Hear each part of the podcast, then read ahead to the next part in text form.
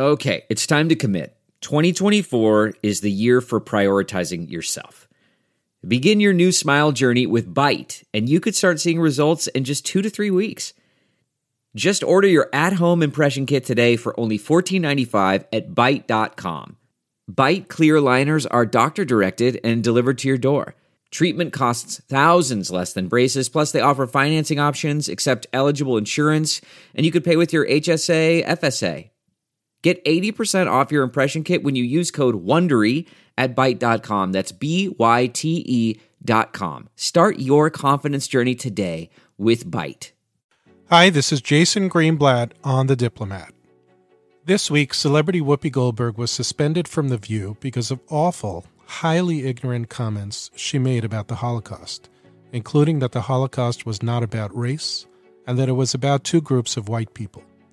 Whoopi since apologized, saying, among other things, "I stand corrected. The Jewish people around the world have always had my support, and I'm sorry for the hurt I have caused." Was her apology adequate? Should she have been suspended? More than suspended? How is it possible Whoopi was so ignorant about the Holocaust?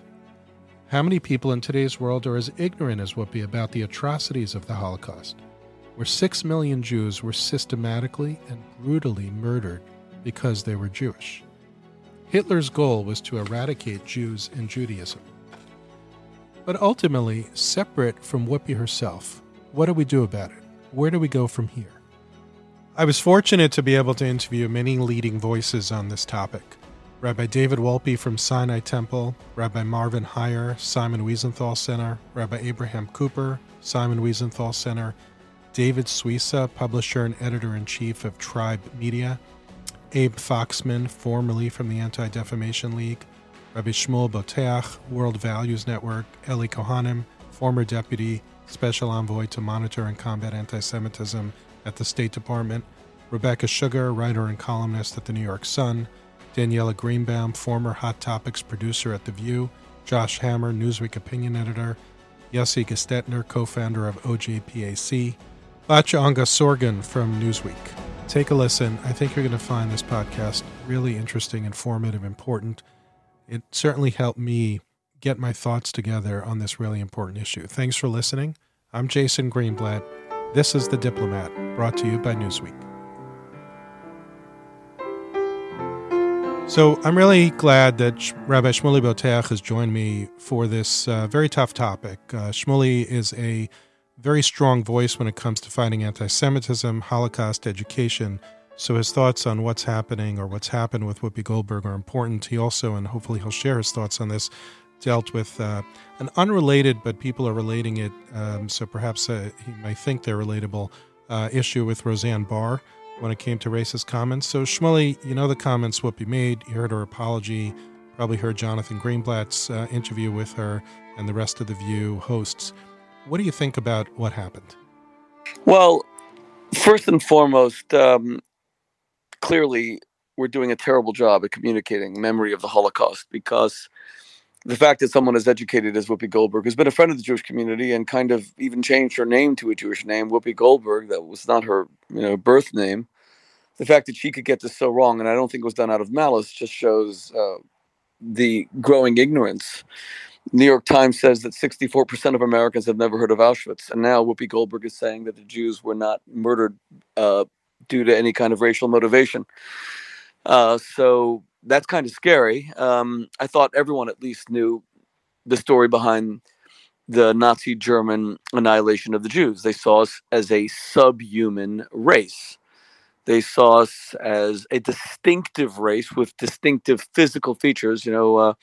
Whoopi Goldberg's very binary. She thinks that racial hatred is based on black and white. Well, the Nazis thought that they could identify a Jew from a million miles away. They, in the Jews hook-nosed, and the payas, and the beard, in cranial features.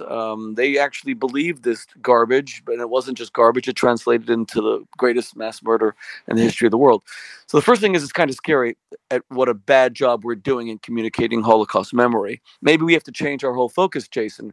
We're great. The Jewish community is amazing at building, museums like the Smithsonian with the American government, Yad Vashem. Maybe it's not about museums anymore. Now, really, maybe it's about social media. Maybe it's about, we have to find a better way. The second thing is, in the strangest way, Whoopi Goldberg was kind of right, not about why the Nazis murdered us, but about the fact that the Jews are not a race. I mean, let's face it, there are white Jews and there are black Jews. And she also failed to kind of notice that. You were America's foremost diplomat dealing with the Middle Eastern conflict in the Trump administration. And you saw more than most the incredible, let's use the word racial only in this context, racial complexity and diversity of the state of Israel, for example, black Jews and white Jews and everything in between. So on the one hand, she couldn't have been more wrong about how the Nazis saw us and why they murdered us. On the other hand, she is kind of right that we are not a race. We're a nation, we're people, and we're a faith, but we are not a race. And Shmuel, you're talking to me actually from Dubai. And by the way, I appreciate it because if my math is right, it's probably 12:20 or 1:20 in the morning for you. So thank you for hopping on the show. And what's really interesting about talking about this now with you in Dubai is that the UAE does Holocaust education now, something that has never been done before and just is one of those dramatic changes that has happened in very, very recent history. Yeah, interesting you say that. First of all, it's 2:30 a.m., but to be honest, Jason, you're such a good friend. Well, you're such a good friend, and I have so much respect for you, not only for the excellent podcast, The Diplomat, which I'm a regular listener to, and I'm always promoting it on our social media, but also the history you and I share together. You represented the United States of America with such integrity and humility. I will forever respect it, so it's an honor to be on. Thank you so much.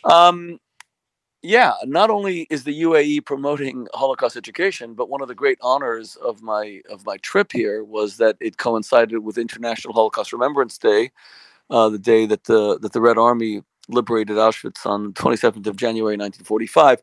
So here in Dubai at the World Expo, and the Expo is held every 5 years. It was delayed a year. It was supposed to be 2020, and now Dubai celebrated in the last few months of World Expo. They had the first ever, or so they said, first ever Holocaust commemoration in an Arab Muslim country, and Israel's ambassador to the UAE was there, Amir Hayek. Oh my gosh, I mean, I think the Commissioner General of the Expo was there, and then 2 days later, Israel's president, Yitzhak Herzog, arrived, and the welcome he was given, the singing of a tikva, it was remarkable.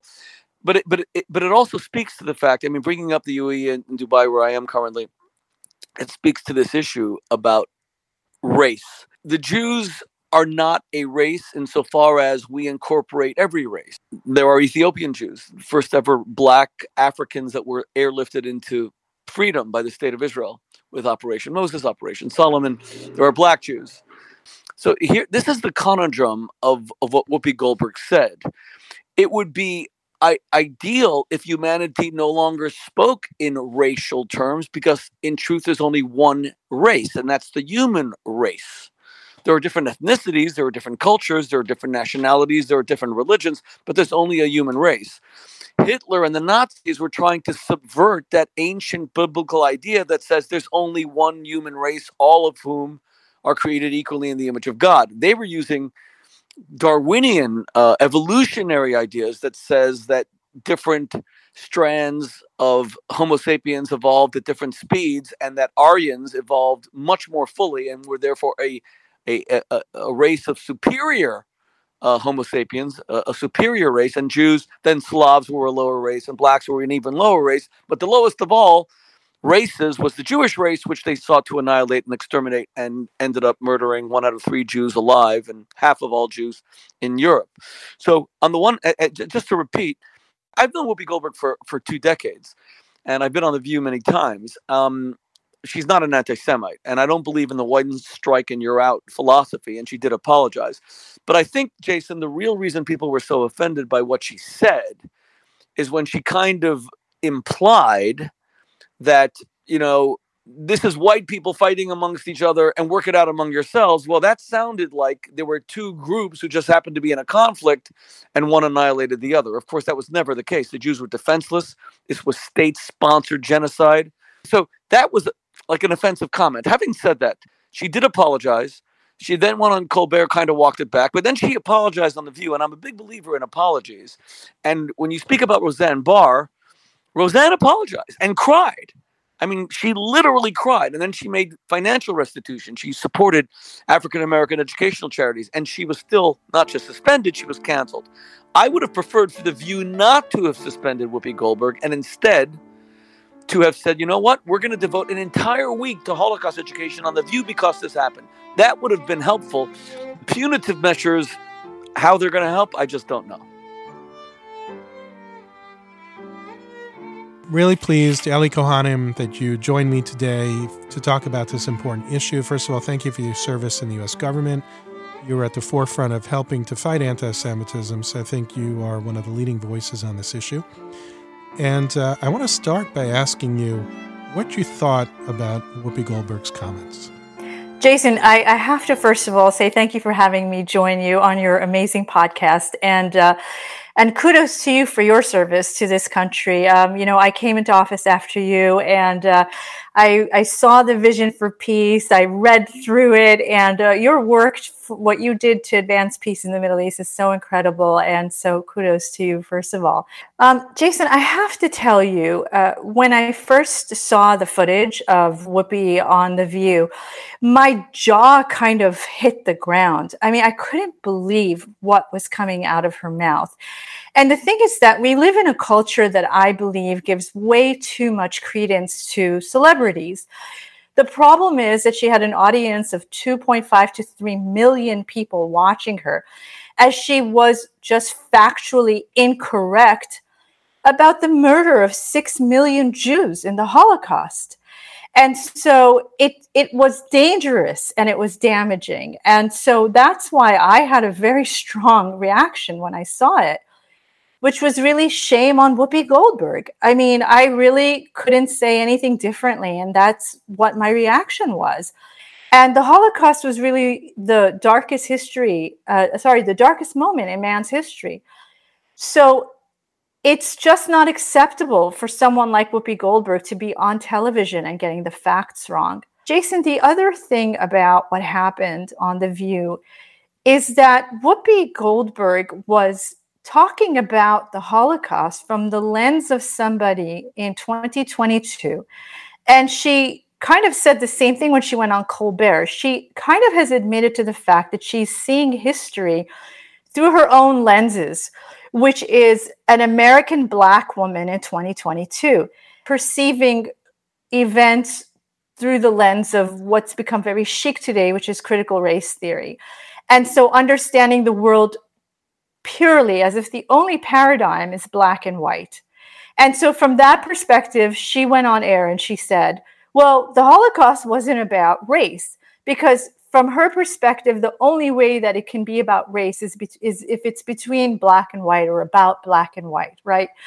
Now, just so that your audience knows, and I imagine that hopefully maybe the only good thing and positive thing that maybe has come out from this Whoopi Goldberg incident is that people maybe have bothered to read a little bit more about what happened with the Nazis. Yeah, and you raised, throughout your answer, you raised a very important question that I think people are only now starting to focus on, which is, how is it that somebody of Whoopi Goldberg's stature was so ignorant about the Holocaust? Forget what she said, which was terrible. What have we done wrong that she and so many others, from what I'm hearing, don't even understand the nature of that atrocity? Jason, it's mind-blowing to me, because you would imagine that someone like Whoopi Goldberg just somewhere along the way would have, I don't know, read a book, seen a movie, Schindler's List, right? You know, Sophie's Choice, something, you know, Night by Elie Wiesel, you know, Anne Frank. I mean, there you would just imagine that someone like Whoopi Goldberg would have been exposed to the facts of the Holocaust at some point along the way. And so, Jason, it is shocking that Whoopi didn't know the facts. And the reality, though, is we know from studies that most people in the world don't know enough about the Holocaust, that Holocaust education is completely lacking all over the world and right here in the United States. The statistics and the surveys have shown us this. And I think it just proves that we have a lot of work ahead of us.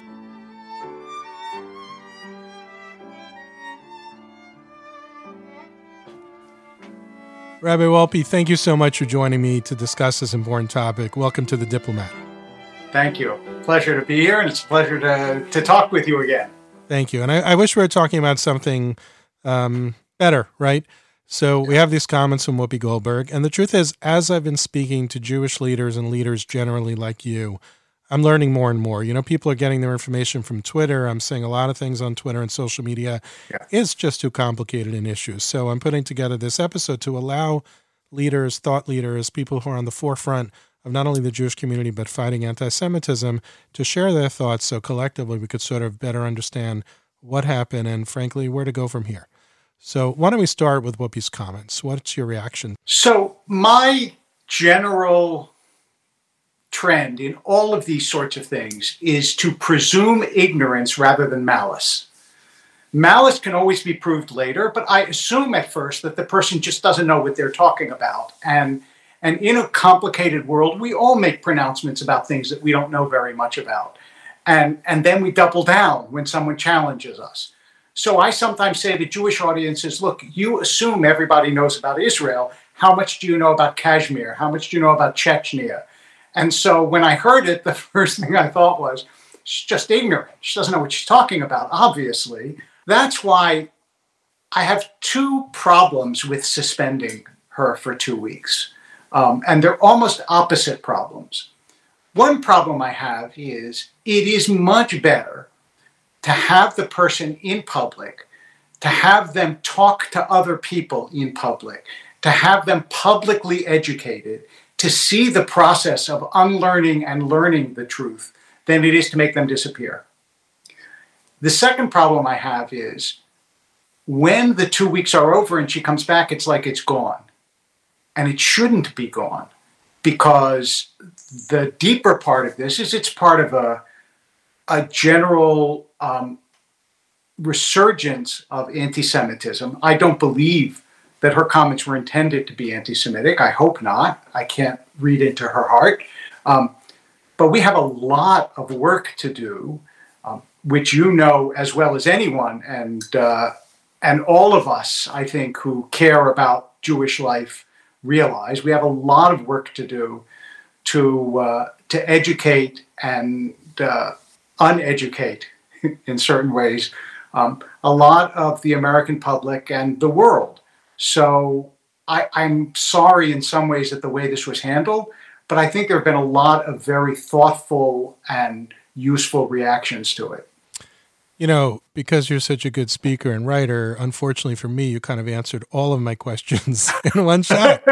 Good for you. But you're allowing me now to focus on two issues, which you spoke about. One is this concept of, let's assume no malice, right? I agree with that. I have no reason to think she's anti-Semitic.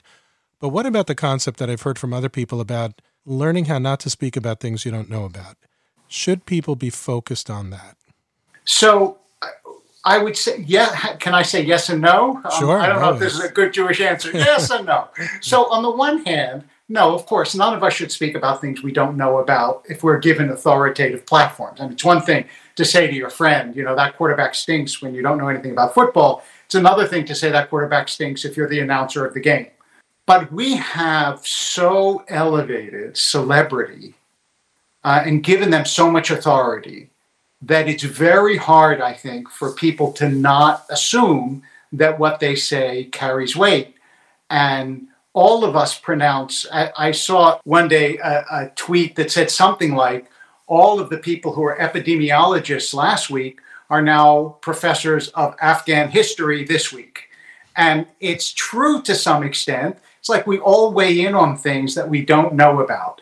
The other part of this that I think is so important is, in general, in American life, there is a lack of forgiveness. When someone apologizes, we just assume that they're being deceptive.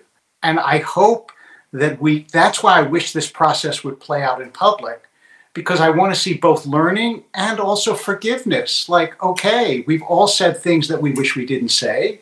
We've all done things that we wish we didn't do. And without forgiveness, we're lost. I think that's really important. First of all, just to go back to your other issue, you're right. We are all human, and shame on me if I'm speaking on my show about things I shouldn't be speaking about. But one of the reasons I'm doing this particular series on Whoopi Goldberg is it is a very complicated issue, and there are a lot of competing interests, but there are also a lot of layers here. As far as forgiveness, I think our society has gone too far, and as far as I could tell from what she said, it looked like a sincere apology. You know, is it one strike, you're out? Is that the society we have? I mean, It's completely contrary to anything I've ever learned in my life, and it's completely contrary to what I teach my kids. So I think that's an important point. Thank you for listening. I would say I feel differently about a Mel Gibson than I do about a Whoopi Goldberg. They're just different cases. Not every case is the worst case.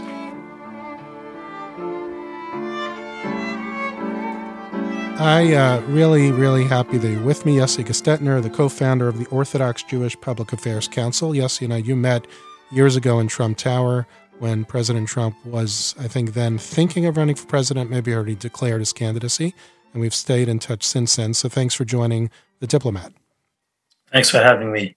I want to talk about Whoopi Goldberg's comment. What do you think about what she said? I think the most egregious part of a comment was the part that it was infighting among whites. I don't have the exact quote with me, but the media people and activists picked up was on the part that she said the Holocaust was not about race. But to me, what stood out is that to her, it wasn't even a Holocaust, essentially. It was just white people fighting among themselves. It's like white on white crime. It's like, okay, you know, you have two teams fighting, and one wins and one loses. That's an extremely insane view to hold about the Holocaust, where innocent people, millions upon millions of them, mostly Jews and, of course, from other backgrounds too, were just killed and murdered indiscriminately, including a million Jewish children. So to have a view as a 66-year-old, a national host, to have a view about the Holocaust that there was an infighting between whites, and basically one side won and the other side lost, as if this is some inner city fight where gangsters are, pulling guns at each other. It's an extreme, insane opinion to express. And frankly, if this were a person on Fox News, let's not be political about it, but let's try to reframe it a little bit. Think of Tucker Carlson coming on the show and say, you know, the whole thing in Germany and Europe, 75, 80 years ago, it was whites fighting among themselves. You and I know that heads would explode. I'm not trying to point out, it's a double standard. Just pointing out that what happened here is unprecedented in U.S. television history. If this were someone on Fox or Newsmax or OAN or whatever, I don't think anyone would... I don't think there will be any talk about moving on from this. David Suisa, thank you so much for joining me. Really appreciate to have your voice on this issue, series of issues perhaps. I want to ask what you thought about Whoopi Goldberg's comments about the Holocaust. Well, I think it was based on an American definition of race, an American view, which looks very much at race from an African-American standpoint in terms of the skin color. So that was that point of view. And in a sense, it might be ignorant relative to the Holocaust and the situation with the Jews, but it kind of represented a lot of the mainstream view of especially, Black Americans. And when you say race, they look at skin color. So I was not kind of... I was not dismayed or shaken up like a lot of other of my colleagues. Obviously, race did play a big part in the Holocaust, but her mistake, really, there was two parts to what she said. The first part said that race had nothing to do with the Holocaust, right? And in that, she was clearly wrong. I did not have a problem with saying that, maybe Jews are not a race. And I can tell you, I've read a number of essays that try to make that case, right? Even though Hitler decided we were a race, well, maybe that doesn't mean we are one. So there's controversy on that point. It's the second thing, Jason, that really disturbed me. The reason is because she erased Jewish identity. So it's not so much that she refused to consider us a race, it's that she refused to give us any special identity whatsoever. So, and I don't really care whether that identity comes from us being a race, whether it comes from us being a religion, whether it comes from us being a culture, a civilization. I don't really care. But, you know, we were murdered because we were Jews. We were murdered because we belong to that tribe.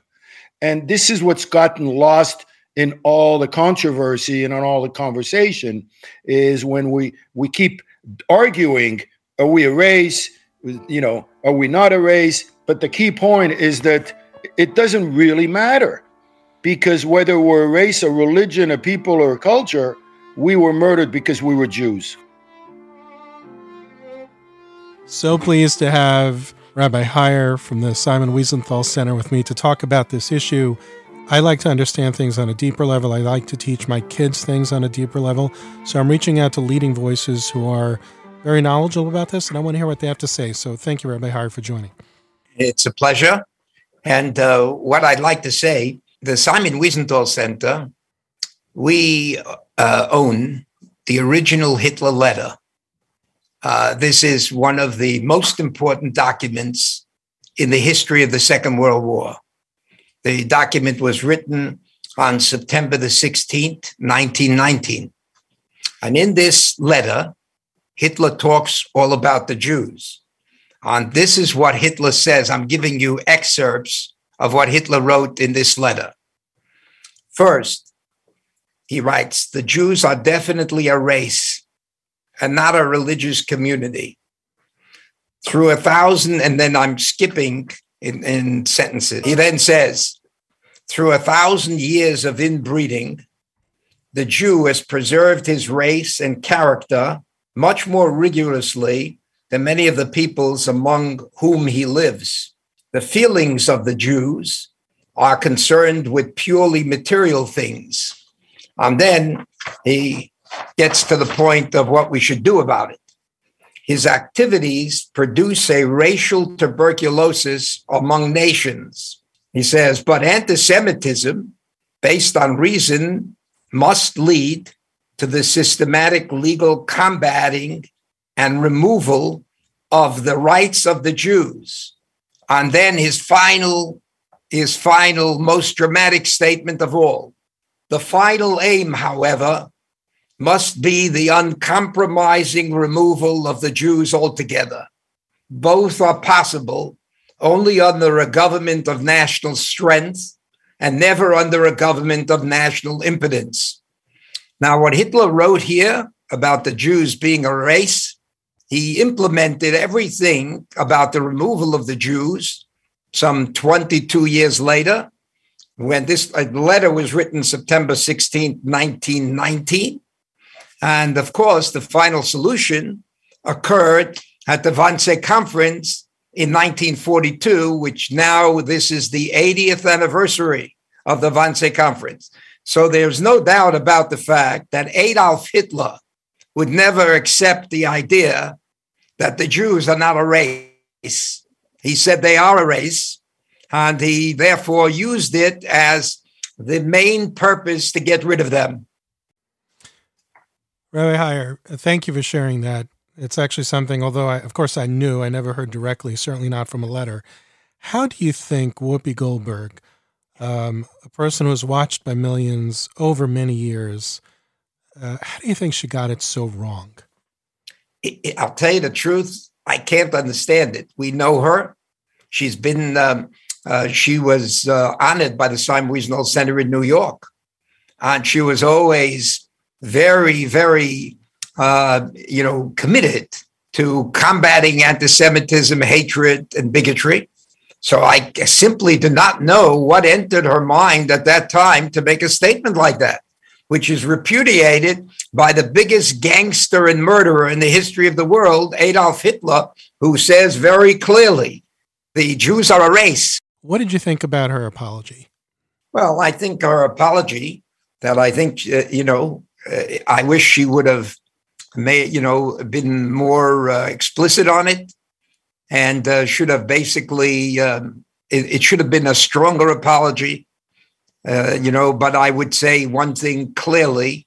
If you ask me, do I believe that she has any, is she an anti-Semite or hates Jews? That is not true. That is definitely not the case. And we wouldn't make such a charge because it's not believable. Do you think the suspension, the 2-week suspension, is the right move? Should it not have been done? Should it have been total cancel? What do you think the right answer is for that? Well, I think no. When you make a mistake of that proportion on so many and eventually millions of people, not only in the United States, but around the world, hear that, and they probably don't listen to the rebuttal.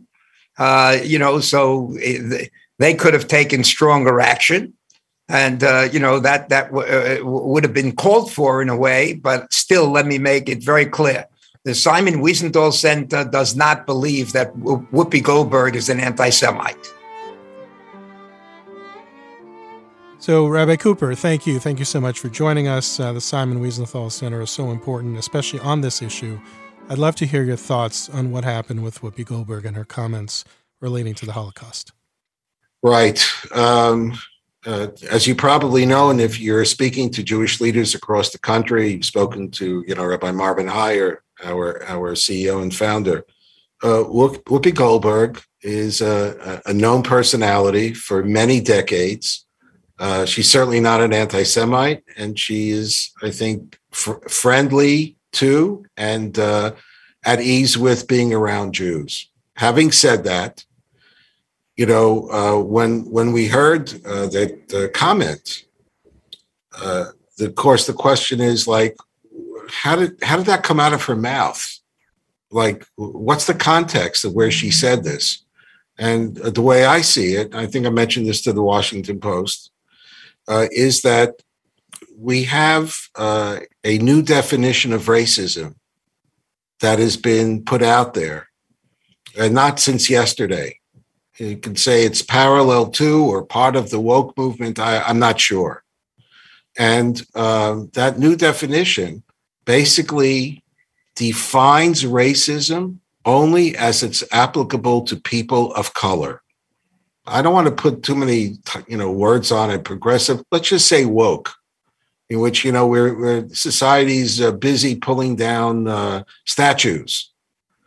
Here, there are people who tried to pull down historic truth.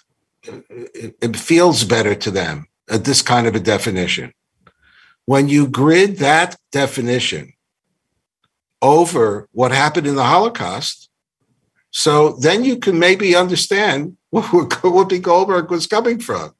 Well, if racism only relates to people of color, and never mind that the Jews are never white enough for the Nazis, just from a sort of semantic and maybe a practical point of view, well, it couldn't possibly be racism if racism is now defined in 2022 over and over again by everything that you're listening to as only applicable to people of race. So therefore, the Holocaust couldn't possibly have anything to do with racism. And, of course, the response to that is wrong. And I believe having met Whoopi Goldberg once or twice, she wouldn't remember me, watched all of, love her movies and all the rest. When I tried to analyze more deeply, like, what the heck just happened? That is what I believe just happened, is that comment reflects the result of individuals and groups and movements and even some Jewish organizations coming up with a contemporary definition of racism that may make certain people feel comfortable, but doesn't really connect to reality, not historic reality, and not today's reality. Really happy to be here with my friend, Rebecca Sugar, who's a writer and columnist for the New York Sun. Rebecca, you wrote a really interesting piece in the Wall Street Journal, We're All Whoopi Goldberg Now, with a subtitle, Who Sounds Off on Ignorance These Days, Who Doesn't? So why don't we get into it? I think what struck me as fascinating from your piece is that Two things, I suppose. Whoopi's offense isn't that she's an anti-Semite, it's that she's a self-important celebrity with a platform. And also, essentially, that she was enthusiastically ready to educate her co-hosts and audience about a subject on which she couldn't even write a two-page essay. Give me your thoughts on this. Well, first of all, thanks for having me. I think when this whole thing broke, I just was watching the reactions like everybody else. And first, my first thought was, I don't agree that Whoopi Goldberg is an anti-Semite or a Holocaust denier. That seemed to be the wave that was coming out by a lot of people. And I didn't get that feeling. My overriding feeling was she stepped in it. Why? Because she didn't know what she was talking about. She wasn't trying to be, anti-Semitic, although what she said, the contents of it clearly smacked of anti-Semitism. But I think she just is marinated in a culture where that kind of rhetoric predominates the conversation. She just adopted it, it sounded to me like, and she just spewed it out, not knowing what she was saying. And then my overriding feeling when I listened to this whole thing was, I don't watch The View very much, but I've seen a few episodes, I guess, was what is she doing on a panel with these other women who equally really don't know much about these subjects, talking about such serious subjects? And when I watched the video of Whoopi Goldberg saying what she initially said, she was very authoritatively stating the facts as she thought she knew them. And that struck me because, I sort of thought, well, if Jason Greenblatt were to invite me onto this show to talk about, the slaughter of, Christians in sub-Saharan Africa, if you gave me 3 straight minutes to just expound on that, I might say a couple of decent things, and then I'd probably veer off into stupid land, like Whoopi did, because I haven't really read that much about it. But I think the difference between me and Whoopi Goldberg is that I know I haven't read a lot about it, and I wouldn't spend 3 minutes talking about it, but she's a celebrity. Probably didn't occur to her not to speak about something she didn't know much about. That's the biggest problem here. We have a whole culture that's designed around giving people platforms to speak about things that they do not know that much about. And it's from the celebrity level to the media level, political level, on down to the individual level. And here we all should take a little bit of responsibility too. Who hasn't sort of said something silly that they shouldn't have said, not really knowing much about what they were saying? Nobody seems to be talking about the fact that they should have prepared Whoopi and the rest of the hosts for this topic better. Maybe they did, maybe they didn't. It doesn't sound like they did at all. Isn't it also their responsibility? Yes, but clearly they're not viewing it that way. They've been on the show for years, right? And I guess nobody's called them to the carpet about it. So, why bother when you can just say what you feel and say it with authority and everybody claps? There's no motivation to up your game.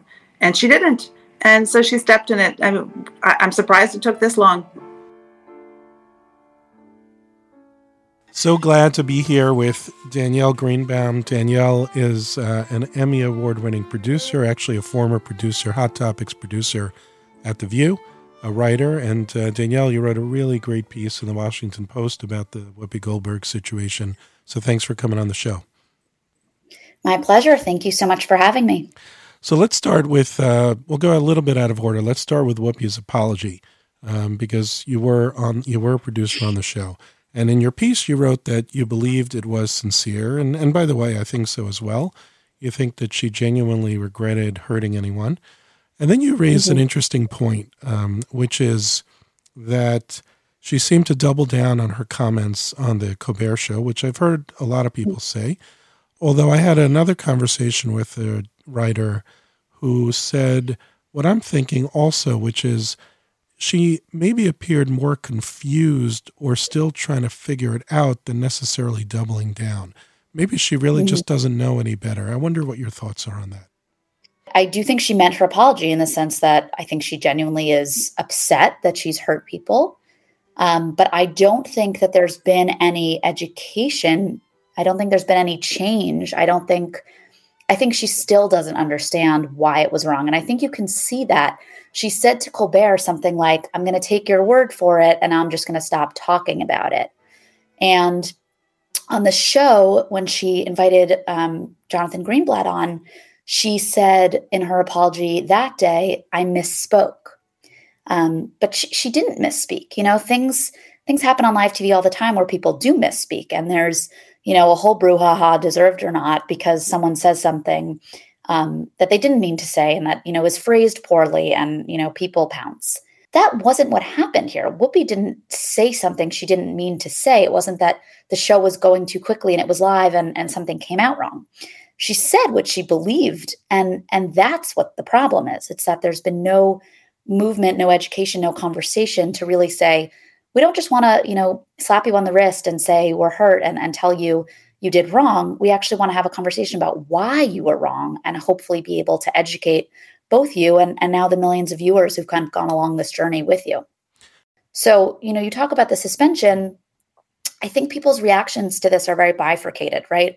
On the one hand, there is this sentiment in the Jewish community that, you know, there's a part of it that feels nice because it seems like anti-Semitism is the thing that you can just never get punished for. And it seems to be the one kind of racial insensitivity that you get to get away with. And so I think there's, you know, a brief moment where people are like, it feels nice for the world to see actually there are kind of consequences for anti-Semitism too. And I think the other piece of that that's really interesting, and this is a little inside baseball, but I do think it's really relevant, is that The View is actually part of ABC News. And so even though it's an opinion show, it's very much under the news division. And for that reason, the show has to comply with all news standards. It's news standards and legal that vet stories, that decide what polls are airworthy. Everything has to be in line with the news division's standards. And so when you talk about this suspension, you also have to recognize that this is the news division saying, Whoopi is the moderator of the show. Yes, she's there to give her opinion, but she's also there to kind of make the conversations as balanced as possible, to elicit other opinions. And she's gone on air, on our air, on a news program and said something factually inaccurate. All of that said, do I think suspending her is the right answer? No, because this isn't about Whoopi. It's about the fact that she's regurgitating this poison that's out there. And why is she regurgitating it? Why is Whoopi, someone who genuinely doesn't want to hurt people, regurgitating this thing, believing this thing that's out there? And so to me, the harder work that ABC could be doing is saying, let's unpack that. Let's work to combat that actual reality, that this is a thing that's out there. We are a news program. We talk to millions of people every day. We could actually be doing the hard work of unpacking that, engaging in that, and educating on those misconceptions, rather than just saying we're going to suspend someone and sort of getting the, you know, they get coshered because it's like we've taken an action. But there are other actions that would actually be much more meaningful. Really pleased to have with me Abraham Foxman, the former head of the Anti-Defamation League. Abe, you've been in this space for so long. You know so much, you've seen so much, you have your own personal history of the Holocaust. I would love to hear your thoughts on what happened with Whoopi Goldberg. Well, what she said was that the Holocaust, or the murder of 6 million Jews, was not racism. It was whites fighting whites. And so basically, who cares? It's partially ignorance, partially politics. But Jason, I've had my run-ins with Whoopi before. I think there is an element of anti-Semitism there as well.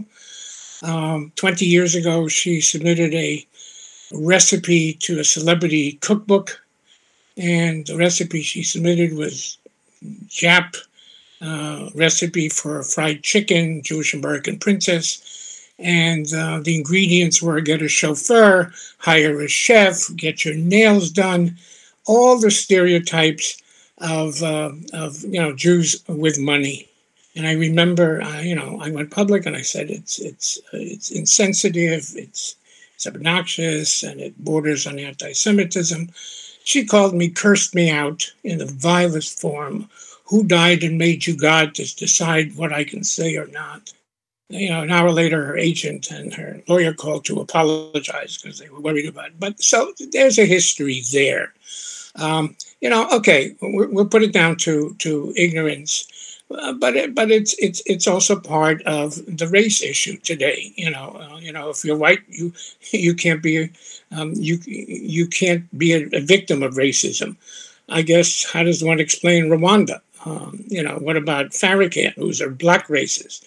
So it's part of the race discussion. At the end of it, I'm opposed to cancel culture, Jason. All my life, I tried to change people's minds and hearts. You don't do it by canceling them.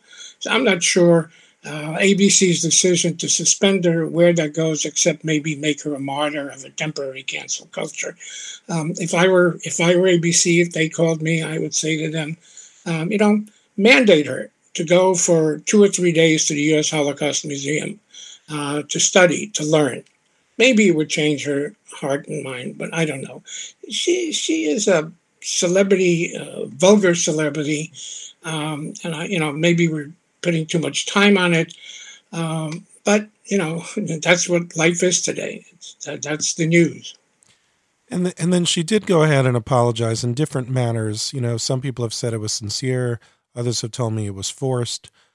One of the things she did say, though, is, and I don't have her exact quote, but something that suggests that she recognizes not only was she wrong, but she spoke from a place of lack of education, and she shouldn't have done that, which, in fairness to her, is an important message for a public figure to say. Sadly, too few public figures say that. Yeah, except she's not, she's not really a figure to take seriously. She's a comedian. She is a radical comedian. It's in your face. Okay, so she said it. Why did she say it? She sort of explained it on the Colbert Show because she was worried about cancel culture.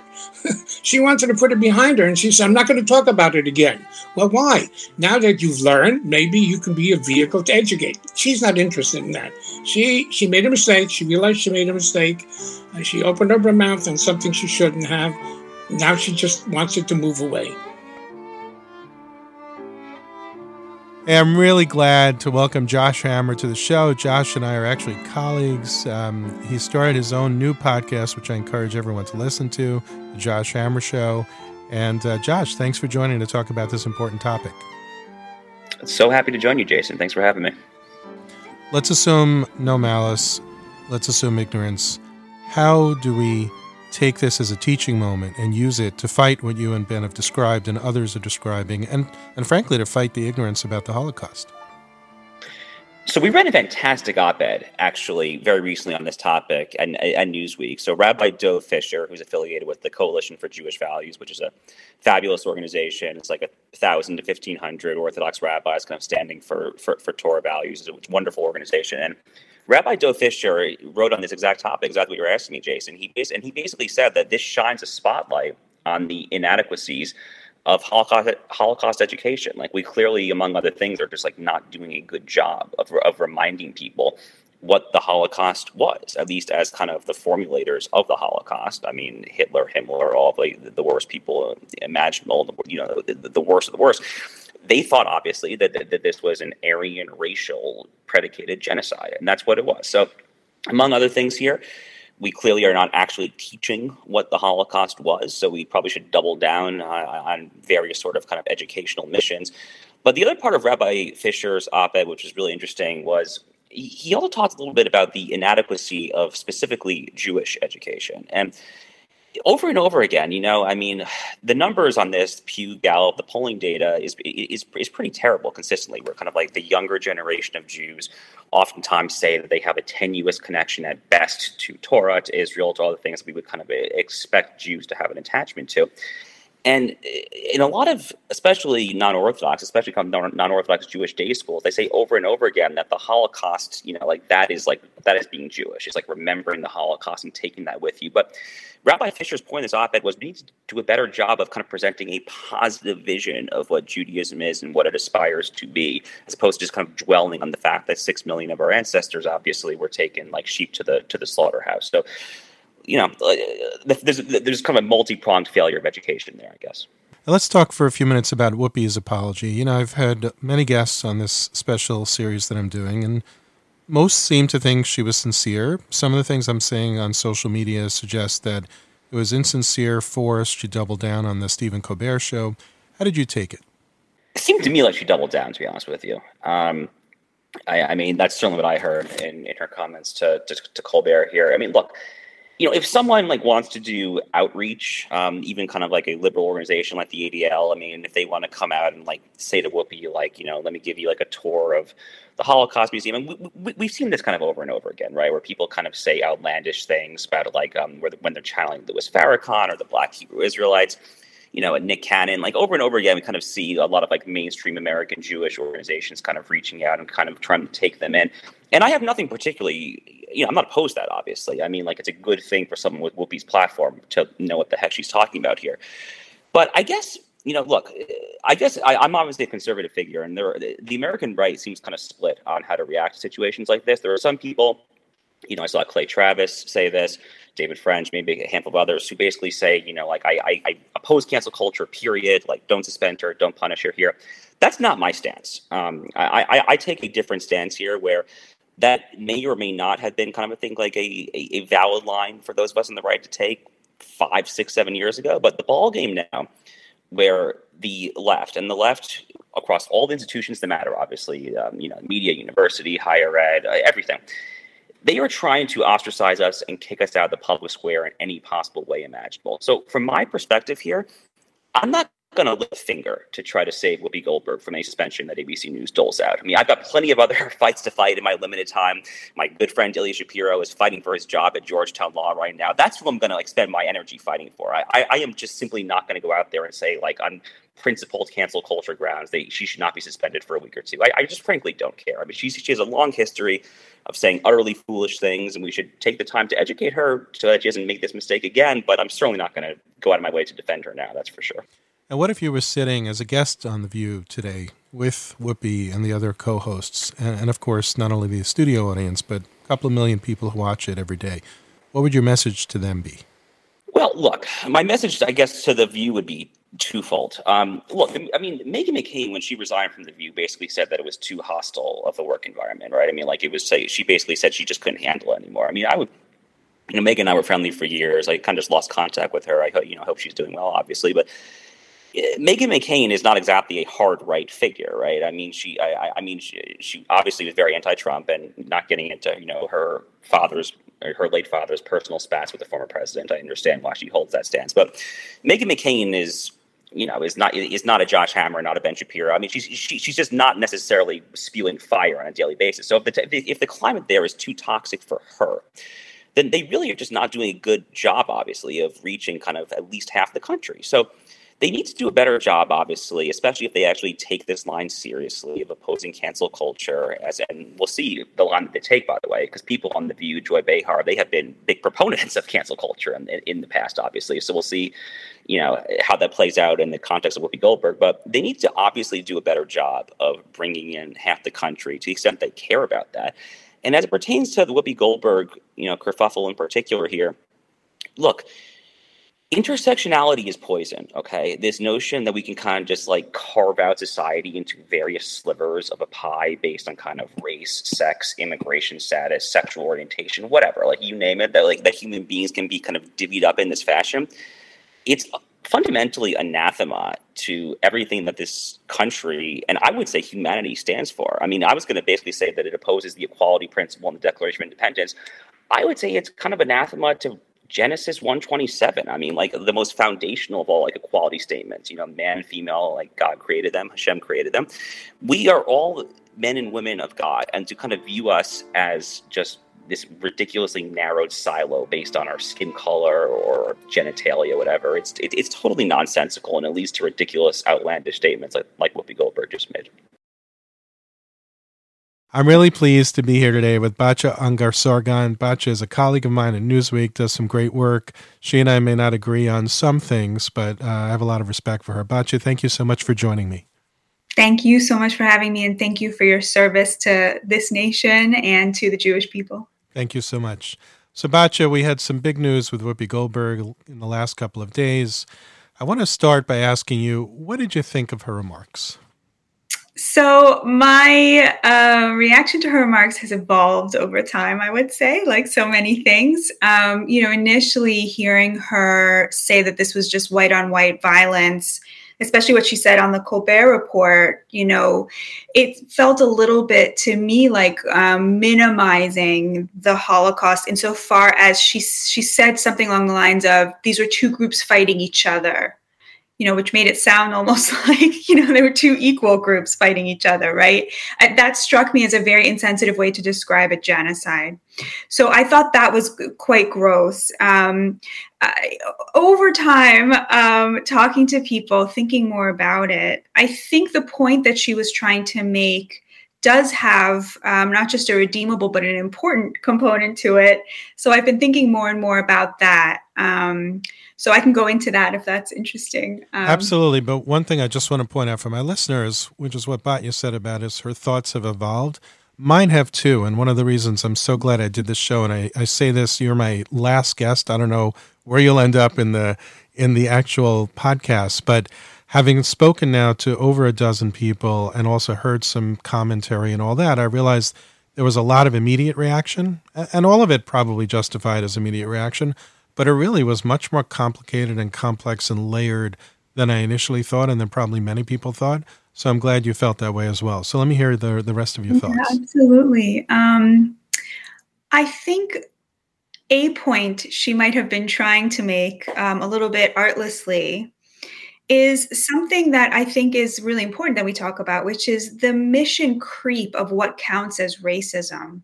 So I know that for a lot of people in the Black community, there is the sense that people use the term racism to talk about a lot of things that are, let's say, much less bad than the things they have struggled with as Americans and the things they continue to struggle with as Americans. So I think the argument that there are specific ways in which America has failed the descendants of slaves and continues to do so, you know, that is something we need to talk about, but too frequently under the rubric of intersectionality, which suggests that all oppressions are linked.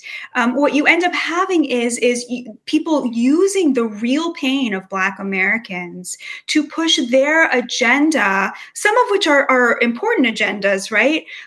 But in a way that really dilutes what the Black community ends up getting in terms of advocacy. So, you know, that you see that happen with immigrants, with the immigrant cause, you see that happening with LGBTQ issues, and you see it sometimes happening, more rarely, but sometimes happening with Jews and anti-Semitism. Now, from a Black person's point of view, it's clear that the differences between our communities are enormous. That doesn't mean anti-Semitism doesn't still exist. It doesn't mean it's not on the rise. It exists and it is on the rise. But at the same time, the idea that there is something deeper, more structural, still afflicting American descendants of slaves that does not get the kind of attention it needs and the kind of policy, you know, focus that it requires. I think that that is a fair argument. Now, of course, Hitler, of course, thought the Jews were a separate race, but you know, for Whoopi Goldberg to say, well, I don't accept that because Hitler thought it, I think that's a fair thing to say as well. I mean, I think the right position is race is a social construct, right? One that is used by people in power in order to disempower their foes.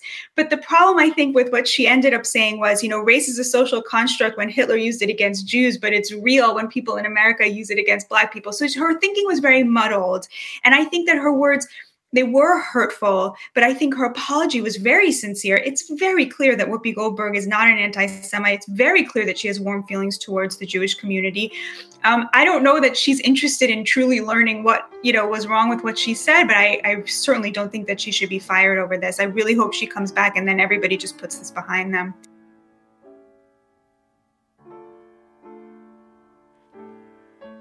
Well, listeners, I've managed to gather together a lot of leading voices on this Whoopi Goldberg issue. And I have to be honest, I'm still processing it.